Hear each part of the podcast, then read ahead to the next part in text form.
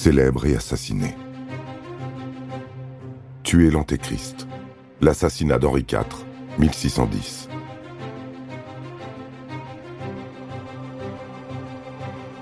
Vendredi 16 mai 1610, le roi de France, Henri IV, monte dans son carrosse. Il va retrouver Sully, son surintendant des finances, cloué au lit par la fièvre. Comme ils sont voisins, le roi estime qu'il n'a pas besoin de se faire escorter par la garde à cheval. Seuls quelques fantassins l'accompagnent, ainsi que trois ou quatre ducs dans le carrosse. Ça ne suffira pas. Le bon roi Henri règne en pacificateur depuis de nombreuses années.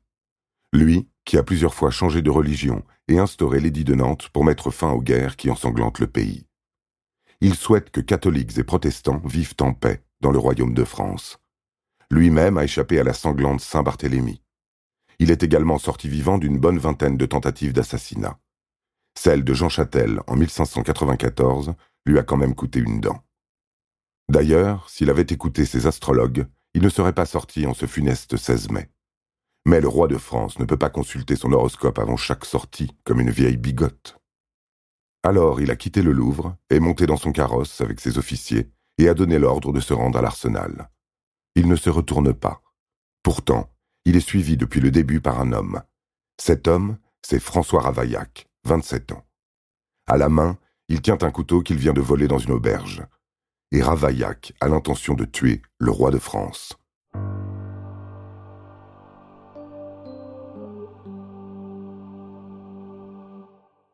Comme beaucoup de catholiques fanatiques, il déteste cet ancien protestant qui change de religion comme de chemise.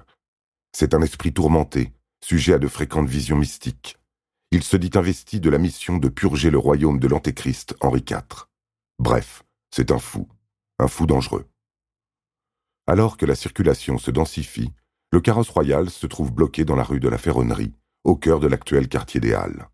Les embouteillages parisiens, déjà. Des valets se tenant sur le marchepied du carrosse s'éloignent pour disperser la foule qui reconnaît le roi. Lui salue, en dodelinant de la tête. Ravaillac en profite. Il saute sur le marchepied et assène trois coups de couteau au roi. Le second touche le poumon droit sectionne la veine cave et la horte. Il est mortel. Le duc de Montbazon, qui se trouve dans le carrosse, cherche à l'aider, se penche vers lui, lui demande comment il va. Ce à quoi le roi répond par deux fois en crachant du sang. Ce n'est rien.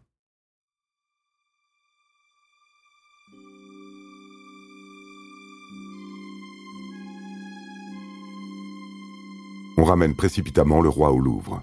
Son médecin est là, mais il ne peut rien. Henri IV meurt en quelques minutes à l'âge de 56 ans. Il est autopsié le lendemain. Son cœur, placé dans une urne d'argent, est transféré au collège jésuite de la Flèche, près du Mans. Son corps est inhumé le 1er juillet dans la basilique Saint-Denis, comme la plupart des rois de France. Il sera profané durant la Révolution française. Son assassin ne s'est pas enfui. En dix jours, il est arrêté, emprisonné, jugé puis condamné à mort. Le 27 mai, il est conduit en place de grève pour y être supplicié. Sa sentence précise qu'il doit être tenaillé aux mamelles, bras, cuisses et gras des jambes.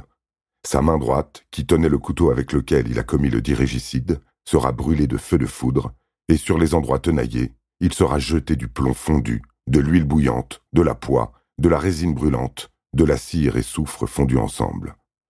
Ensuite, son corps sera tiré et écartelé par quatre chevaux.